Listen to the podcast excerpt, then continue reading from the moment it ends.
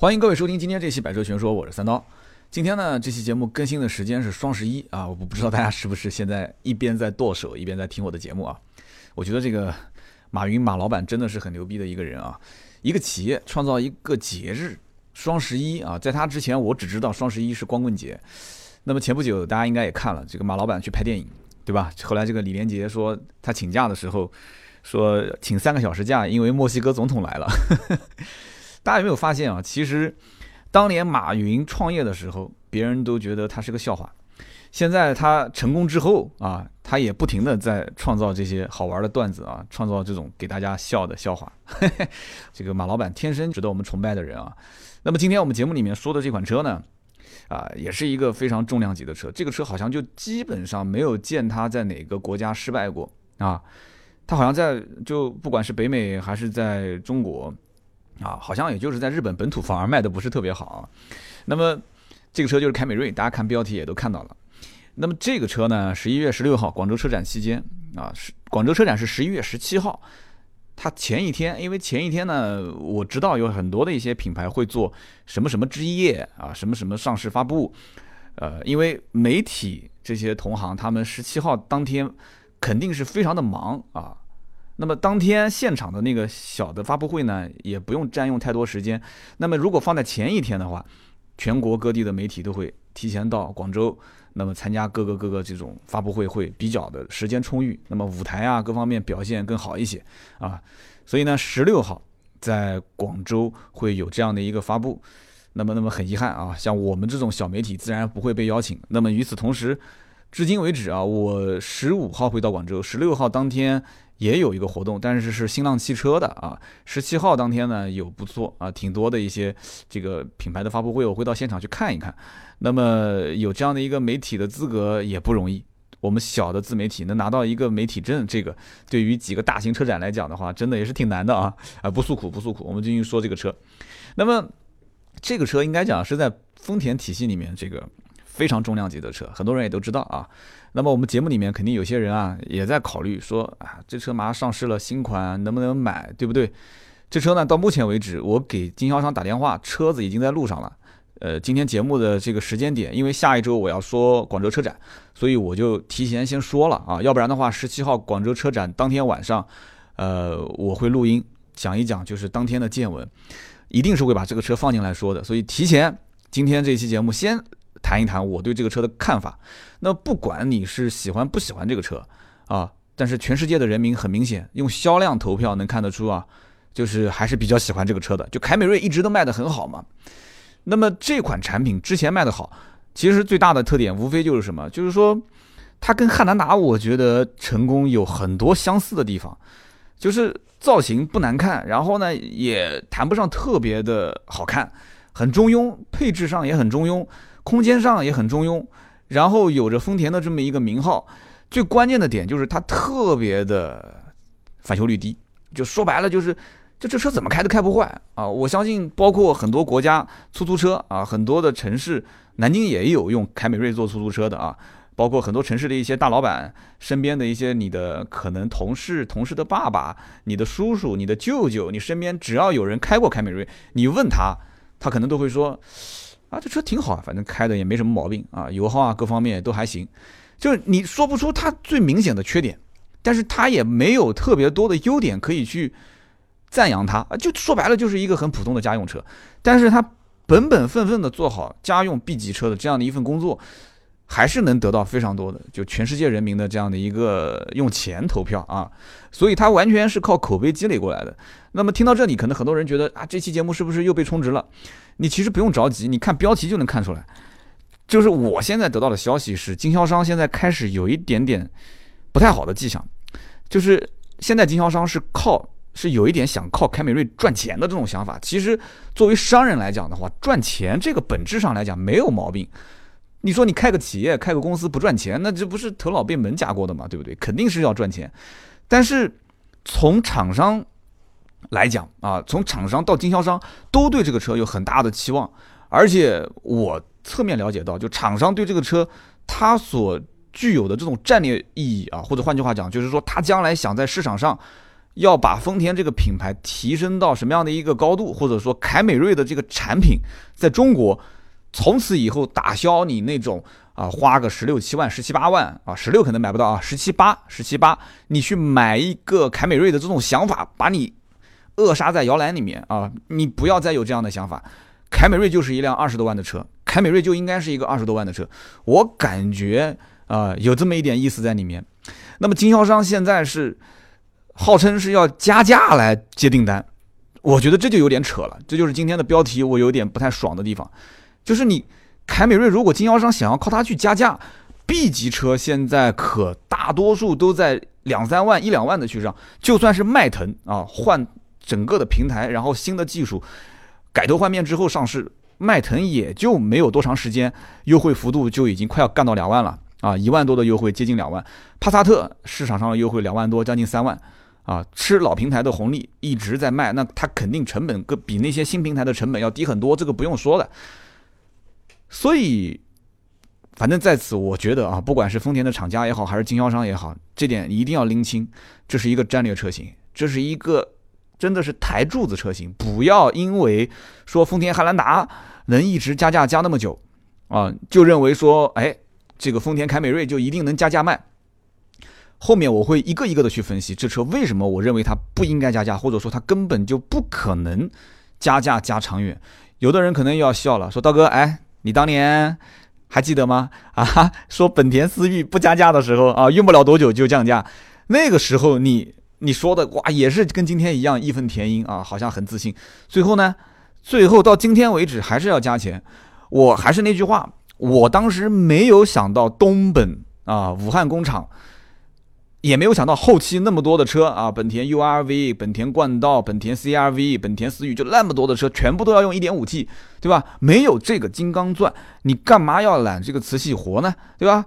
生产不出那么多 1.5T 的发动机，你还整那么多新车集中在这个时间段上市啊？好，东本加价，一直加到现在啊，这些我刚刚说的这些车都要加价，但是丰田，我个人感觉应该不是这样的，丰田的汉兰达当年也是因为厂家的预期没有太多，丰田是非常保守的一个品牌啊，它没有预期到说汉兰达能有1、2万的一个月的销量，所以当时据说刚上市的时候是按照一个月7000啊，按照这样的一个订单量来算的，结果啪就爆掉了。那么你想1:1.5、1:2的这样的一个比例，一台车2个人要，那加价到现在基本上就是它放量也不是说2017年。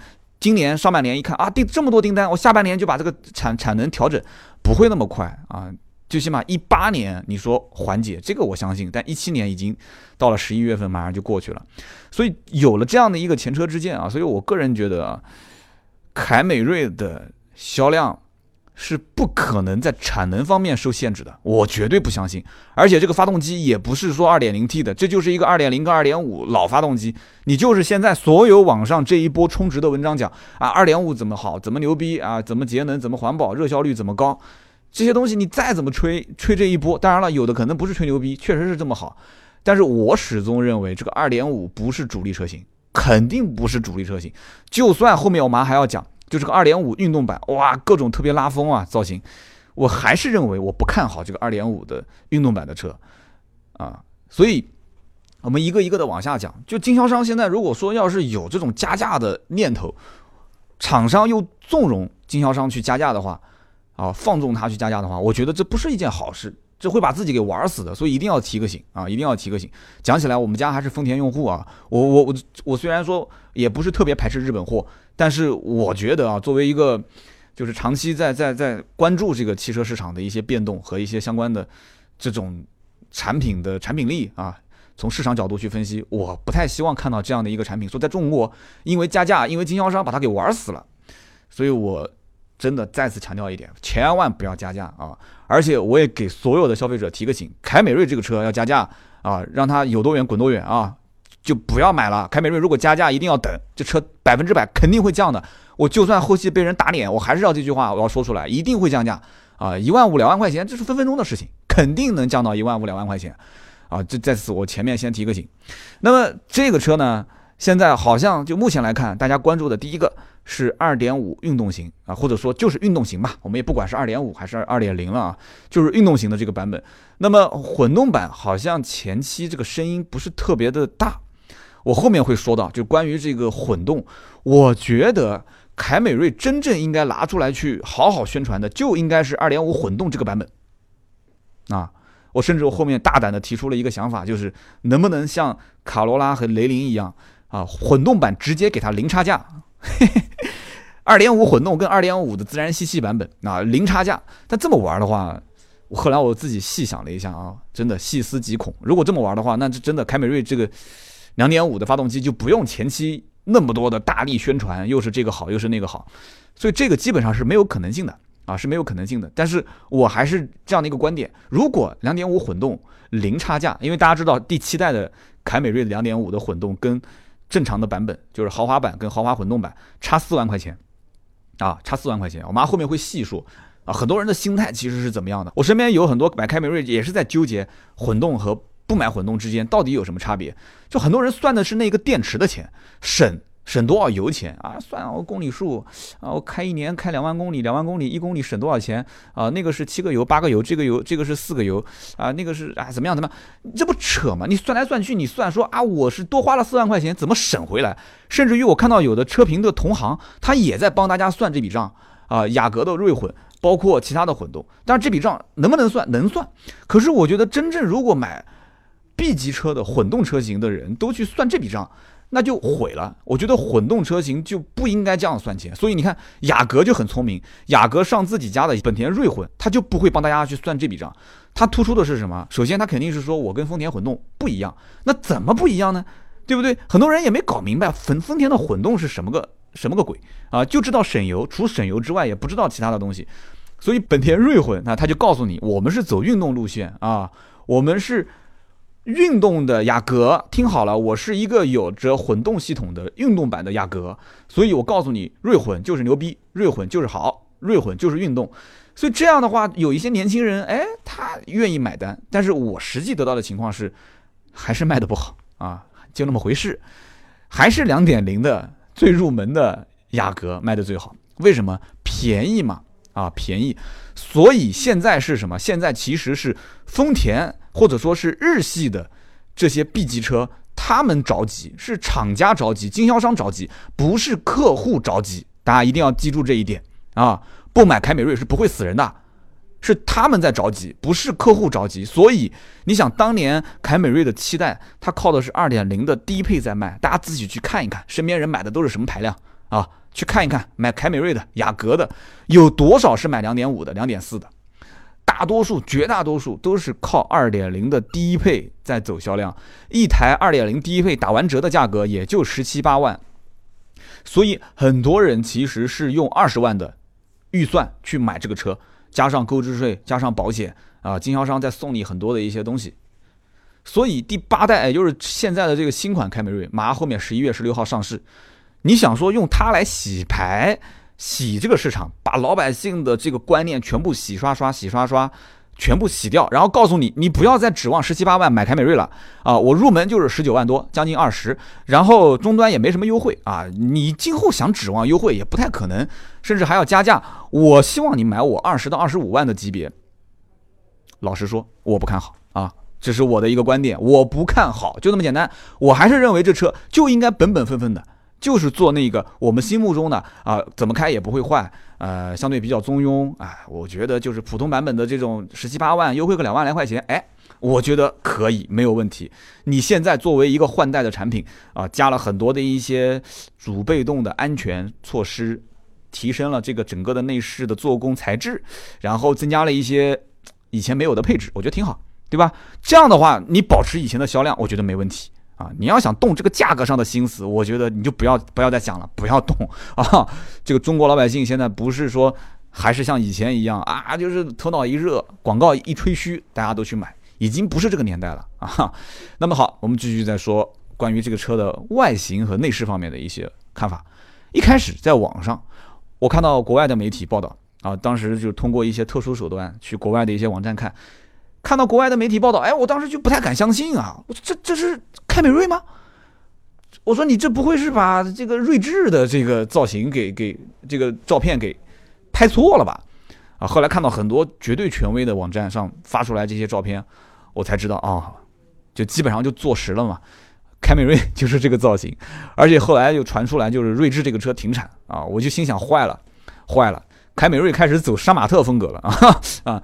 就虽然说这个睿智本身，丰田睿智啊，它跟凯美瑞没什么关系，对吧？没有什么本质上的关系，但是。我始终觉得啊，就是 B 级车走运动风格这件事情，就丰田它肯定是做过很多的市场调研啊，肯定是做过很多的数据的跟踪的。现在的 B 级车，特别是像这一个级别，就是我们在国内来看的话，就是说合资品牌的 B 级车，对吧？大众、福特、丰田啊，包括日本车的同级的竞争对手，像天籁啊，包括像雅阁啊，包括像马自达的阿特兹啊这些。啊，大家很清楚啊，包括你像讲到运动型风格的车很多啊，对不对？甚至包括迈锐宝啊，甚至包括这个君越、君威，全都是走运动风格啊。甚至于你可以说蒙迪欧也是走运动风格。所以丰田肯定是意识到了，就是说我这种太过于中庸的这样的一个产品，现在的整个市场的风气已经变了啊，已经变了。就是真正是想追求商务的这些人士。很有可能已经到豪华品牌里面去了，为什么呢？因为豪华品牌也不贵啊，对不对？豪华品牌也不贵。那么到目前来看啊，就算像南京这样的，就是说，你知道的，我就天天骂他说日本鬼子不是人，日本车不好，身边有很多人也有这样的一些情节。可是最终决定说我买什么车，根本原因我觉得不在于这些情节，而是在于钱包，这很关键。这你看南京日本车也特别多。对不对？我还没有见到说真正特别有骨气的某个城市，啊，这路上一辆日本车都见不到，没有，对不对？第八代凯美瑞这种造型上就巨大的这种变化，我觉得这种改变肯定是调研过豪华车的市场，它开始下探，把原来买凯美瑞雅阁的这一部分人直接给带走了。那么还有一部分呢，就是包括像迈腾、帕萨特这一个级别车型，特别是以像迈腾这种换代，也带走了一部分。就是当时是想选20多万的雅阁、天籁、凯美瑞，可是现在就直接投奔了帕萨特或者是迈腾这样的一个车型。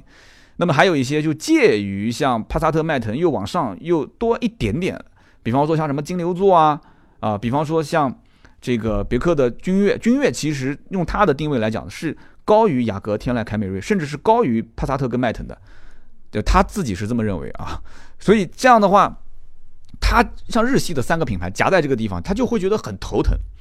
我不能一直是别人吃肉我喝汤啊，对不对？而且这个17、18万的市场也不好过。为什么不好过？17、18万是合资品牌自家的 SUV 的一个热门的选购区域，对不对？很有可能客户稍微脑袋瓜子一转， SUV 装载量更大， SUV 通过性更好， SUV 更漂亮。他就不买这个 B 级车了，所以他一定是不能容忍这样的一个现象出现的，啊，所以他现在开始要变，要改变。那么怎么改变？首先就是外形上，他一定要去变，对不对？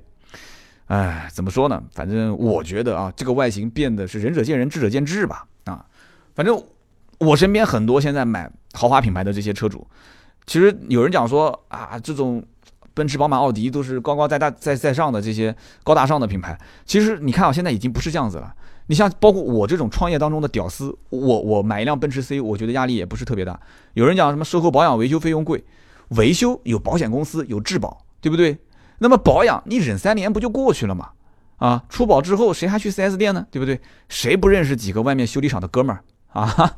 所以因此呢，丰田一定是要开始什么重新审视这个价位的人群，他就会发现几个问题。首先就是年龄层肯定是越来越年轻，这个年龄层。不是去参考自己家这个7代凯美瑞的用户的数据，不是看自己的老款数据，而是去分析就整个的市场，他可能依靠第三方公司去调研，就整个市场上啊，买20多万的这样的一个级别的汽车的这样的一个消费人群，他去做综合的比较，他会发现就是以前可能是35到45，对吧？这个年龄层次买的是我的凯美瑞，然后这个层次的人可能之前有一辆车。然后置换啊，它是换购或者是增购，可是现在不一样了，现在是什么？年龄层次可能是25到35，然后这个车就凯美瑞对于他来讲可能是家里面的第一辆车，那这个你就得完完全全重新去定义这个车型，对不对？那么以前的 B 级车肯定是越商务越好，越商务卖的越多，那么很多一些小老板啊或者小白领啊愿意去接受。可是后来我刚刚前面也讲了，什么蒙迪欧、迈锐宝、君威、君越、阿特兹、雅阁啊、雅阁也开始整容了，大家看到了没有？雅阁开始走运动模式，斯铂瑞就更不用讲了，斯铂瑞一上来就是打运动的，对吧？天籁都开始练出6块腹肌了啊，天籁也开始说自己走运动路线，我就搞不懂，对吧？就这么油乎乎的这个转向，再加上这种完全走舒适路线的座椅跟悬挂，他说我也开始走运动路线，对不对？那么现在就差凯美瑞了，那凯美瑞就感觉是什么？就是抱着个爆米花，然后躺在沙发里面。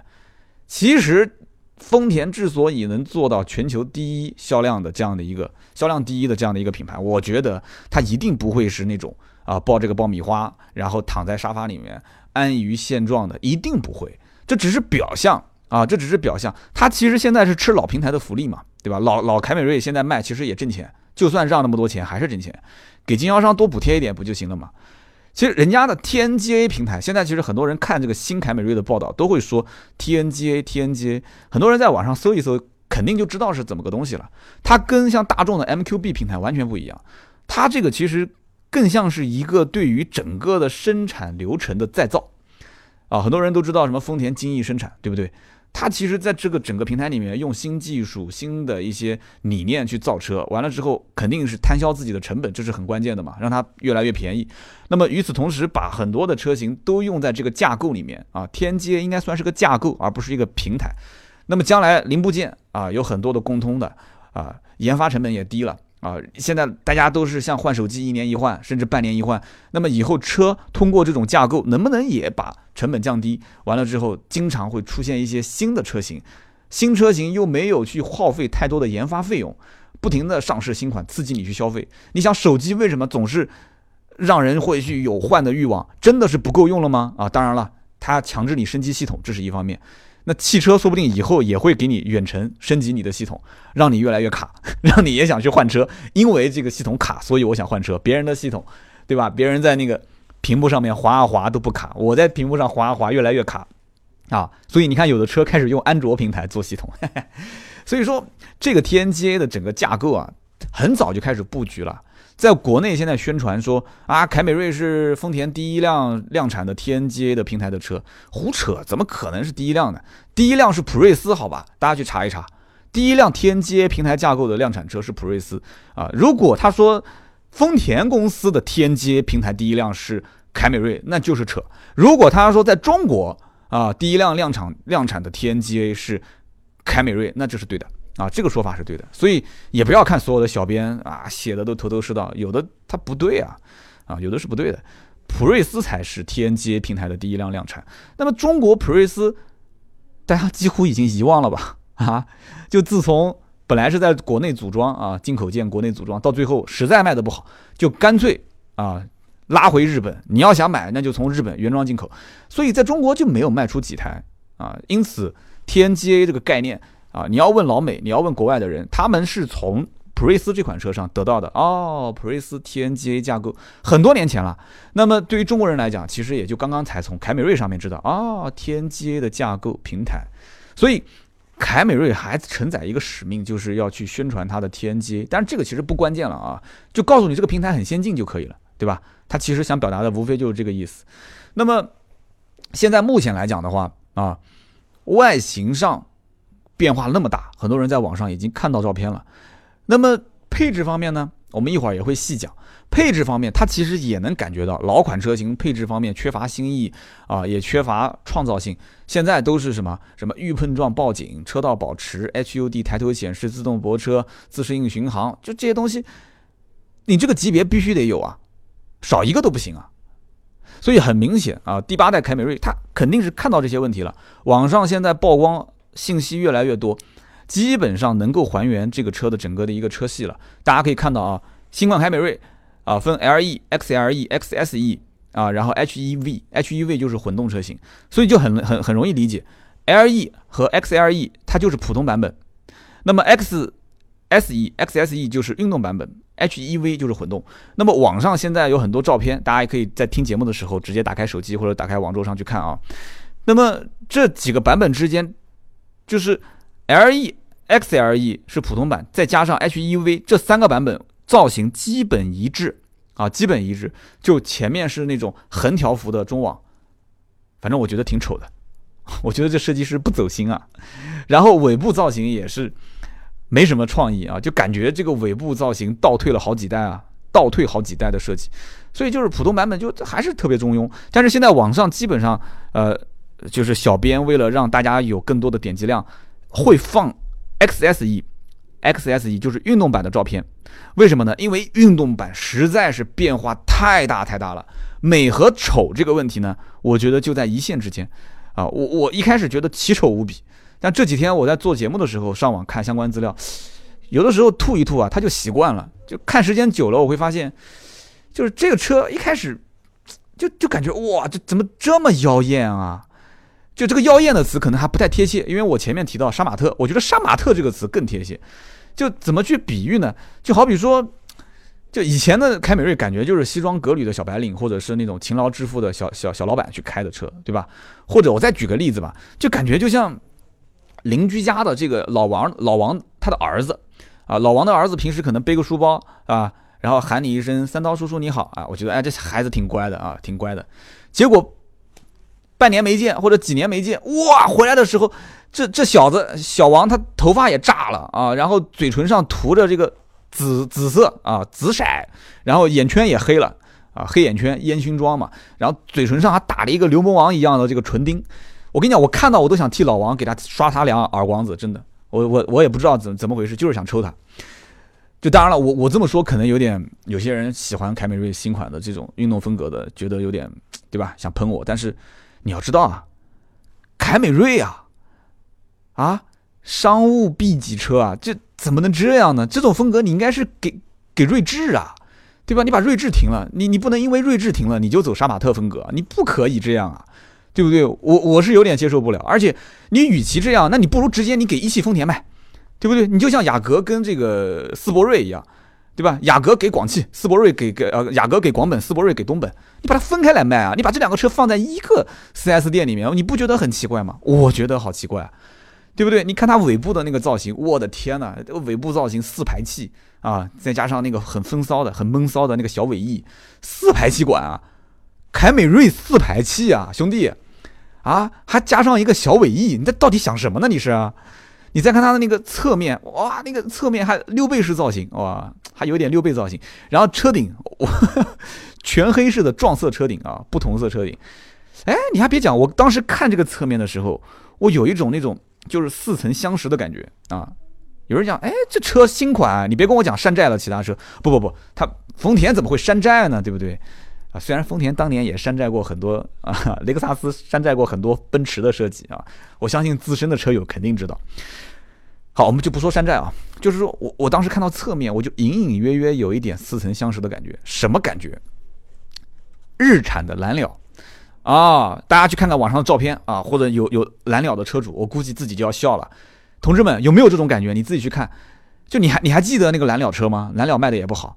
蓝鸟这个车，它本来也是一个挺正经的车，蓝鸟嘛，对不对？就结果突然之间上市了这个货，就新蓝鸟之后，就很多人就他无法接受这个残酷的现实，你知道吗？我就无法接受。我说这个破玩意儿，这什么东西这是？蓝鸟，你忽悠我吗？这是就感觉什么？就像以前村上一个百万富翁，对吧？就村上唯一一个。挣了点钱的老板，零几年的时候开了一辆蓝鸟回来啊，结果现在2017年、16年，你再看这个鸟和那个鸟，它就不是一只鸟，你知道吗？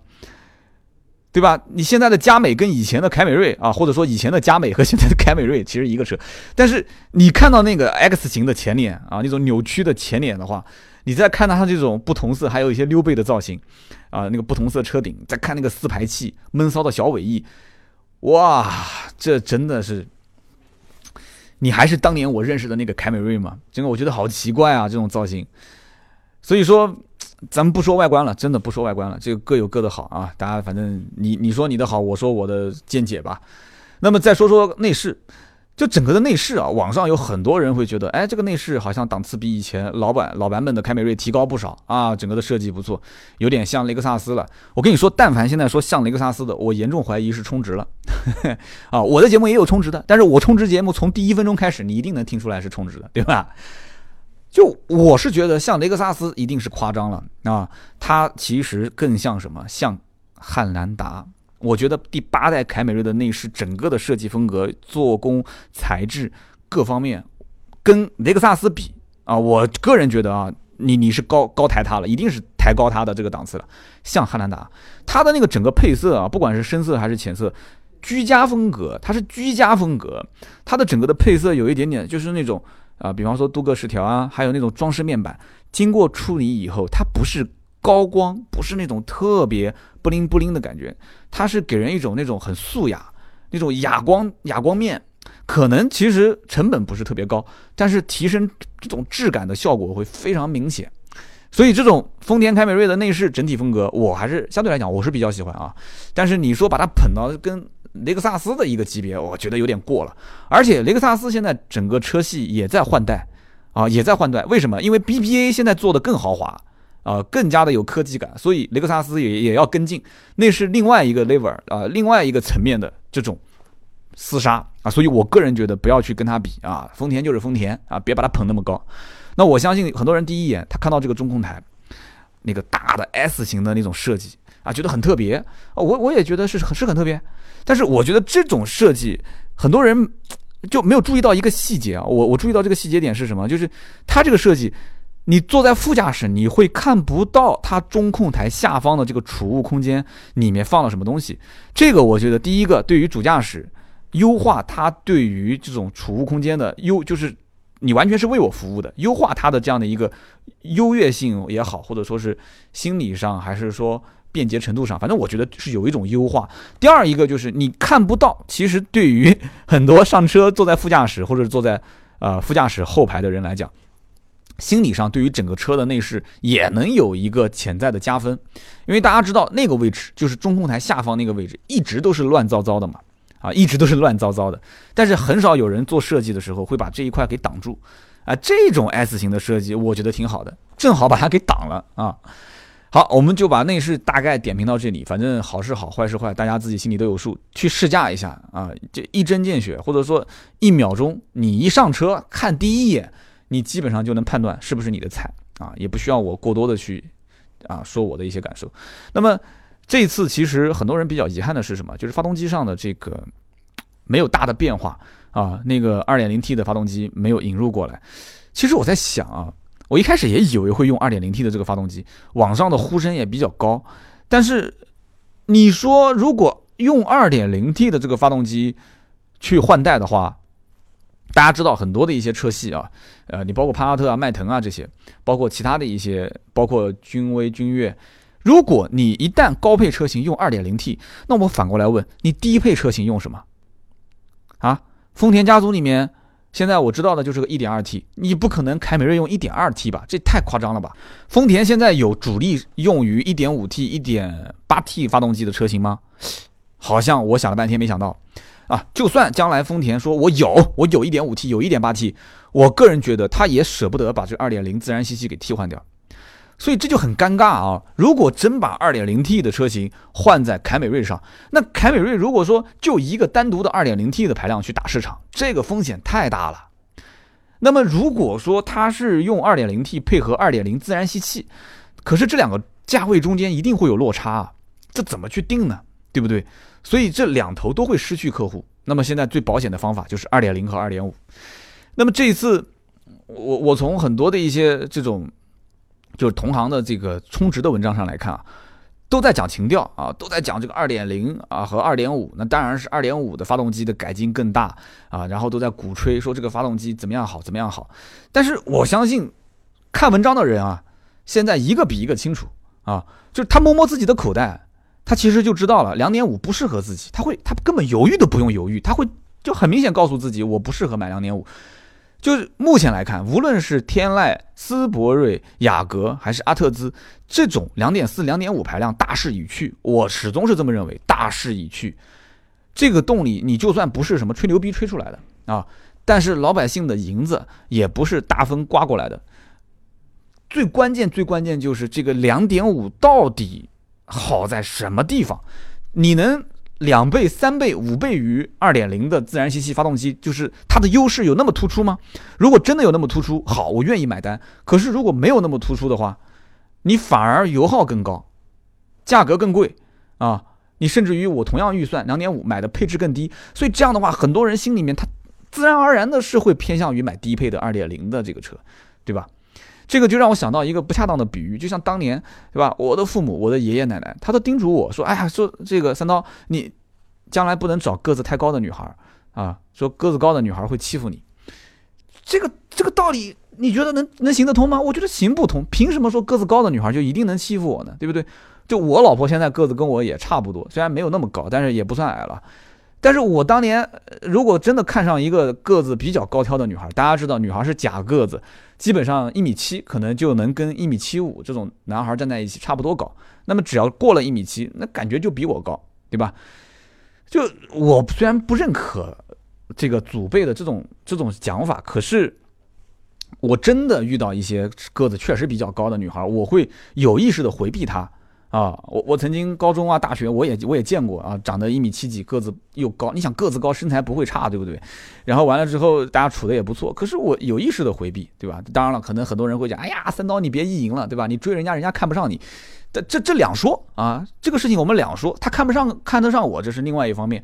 我自己心里面有一种抵触啊，这个是因为环境原因。你说我这个身高啊，跟一个1.75米的、1.7米出头一点的姑娘在一起，就算她琴棋书画样样行，对吧？上得厅堂，下得了厨房啊，各方面对我也很好。当然了，这个没有遇到过这样的女孩啊，这个以防万一还是要解释一下。那么就算是这样子，对吧？你将来跟她走出去，确实心理压力很大啊。你就是。不要说啊，就是功成名就了，这个各方面啊条件很好了，别人会讲，那这个女孩一定是就是贪图这个男孩的钱财才跟他在一起。那人家其实是你很穷的时候就跟着你了，但是很多人啊闲言碎语啊，因为他个子高，就因为他个子高。哎，如果你要混得不好啊，穿得破破烂烂，骑个电动车，完了之后你带着这么一个高挑的女孩，别人又讲，哎呀，一朵鲜花插在牛粪上了，怎么样？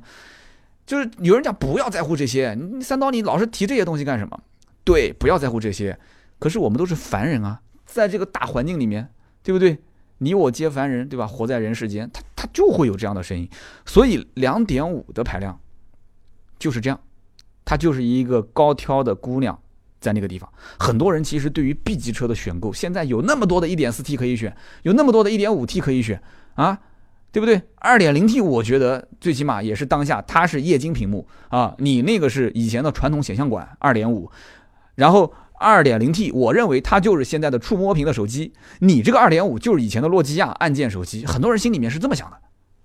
虽然就是他没有说出来，但是我这个比喻我不知道大家认不认可，你可以节目下方评论。我刚刚这个高挑身高的女孩的对比，包括我刚刚说的触摸屏手机跟按键手机的对比，包括我刚刚讲的液晶屏电视机啊和传统显像管电视机这样的一个对比，很多人认为 2.5 就是大势已去，我也是这么认为的。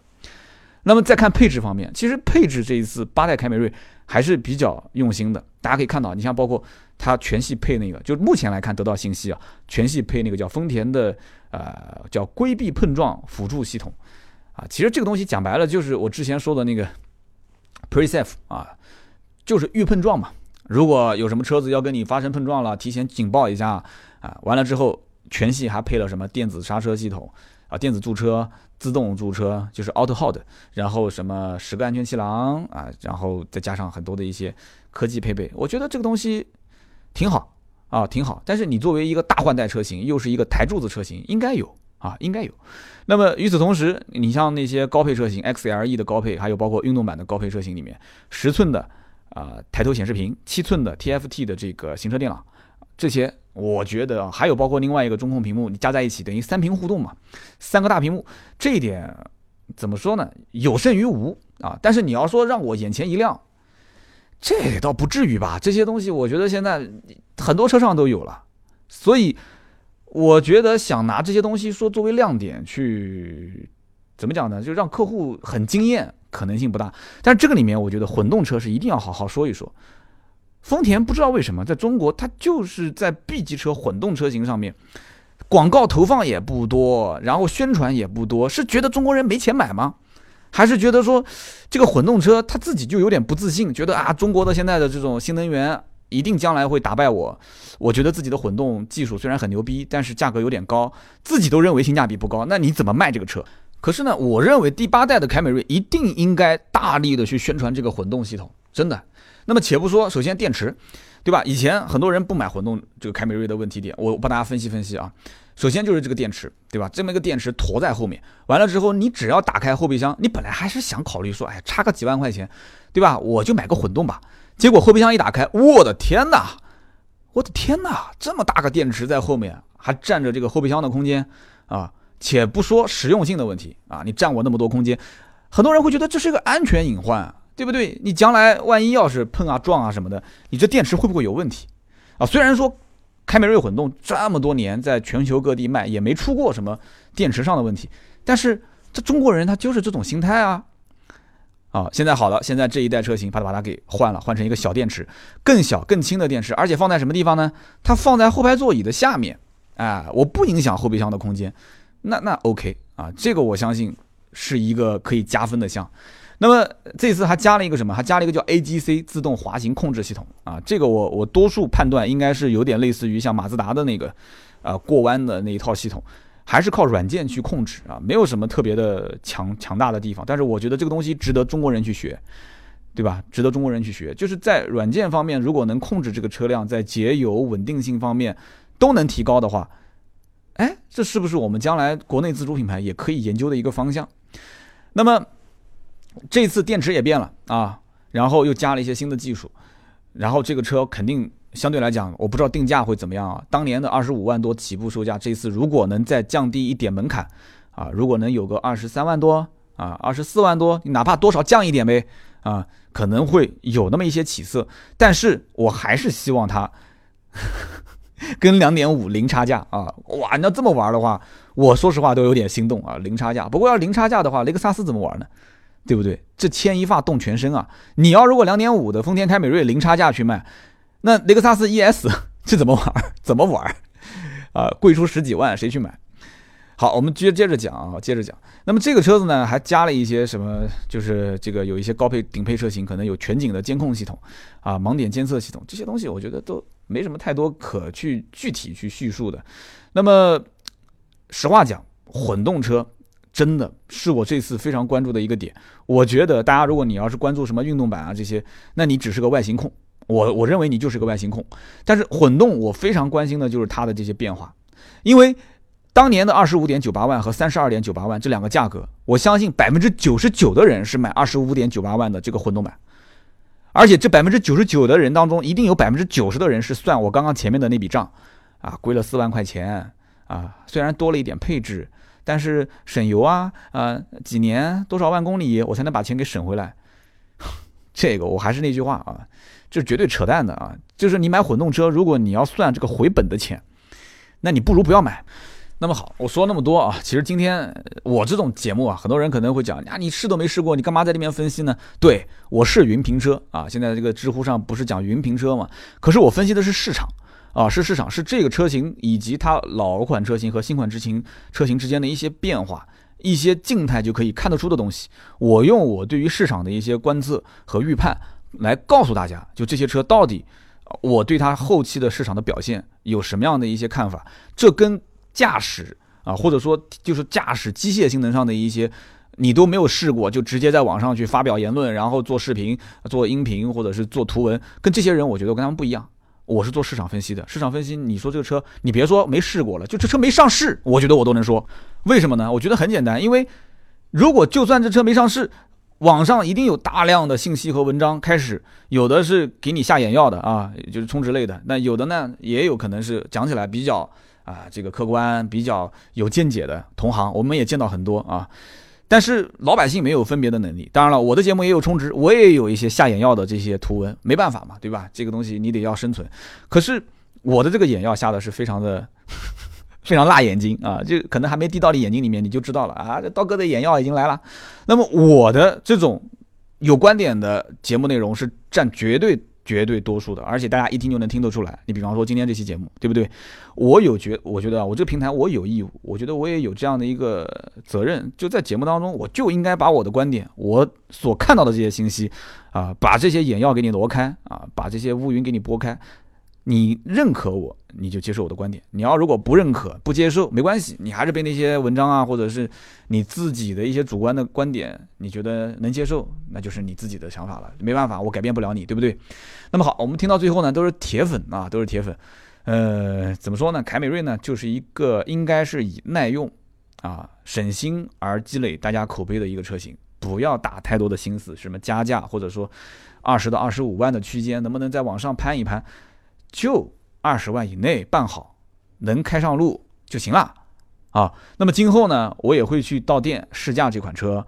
那么与此同时，我也希望啊，如果说南京的小伙伴有准备买这个车的朋友，你可以联系我，微信呢是46415254啊，加这个盾牌的微信46415254，或者是新浪微博百车全说3刀，你可以私信我啊，我可以请你吃饭，对不对？我可以试试你的车嘛。啊，你放心，我老司机啊，不会出问题的。那么也听听你的感受，说不定咱们还能一起拍一个什么视频之类的啊。我们11月15号更新啊，这一期视频是别克 GR8， 就是我和我们的一个听友他自己买的别克 GR8， 我们俩一起录的节目嘛，啊，就是绝对有可能的。那么除了我们喜马拉雅的这个音频节目之外呢，大家可以关注我们的微信订阅号“百车全说”啊。为什么呢？因为每周一到每周五我们都会更新一篇原创图文。这个产量还是比较大的啊，而且这些图文有的是经过我的手，有的呢是经过我审核刀妹写的。每个月的1号和15号我们会更新啊最新的汽车评测的视频，这个也是花了不少的精力去做的，大家应该是在其他频道也能看得到啊。但我希望关注我们的微信，可以看到最及时的推送。那么还有一个就是我们的每周三国民车顾问，这是一个点评类的汽车视频啊。那么每个月的8号、18号、28号，我们都会更新一个就类似于汽车档案类的那种讲各个品牌和车型历史的非常好玩的节目，百车百科啊！大家关注我们的微信订阅号，你看我们有那么多的原创的内容会在上面更新啊，希望你们多多支持。那么好，今天这期节目呢就到这里。你对于第8代的凯美瑞到底有什么样的看法？希望在节目的下方评论留言，我想听听你们的意见。好，我们下期节目再会，拜拜。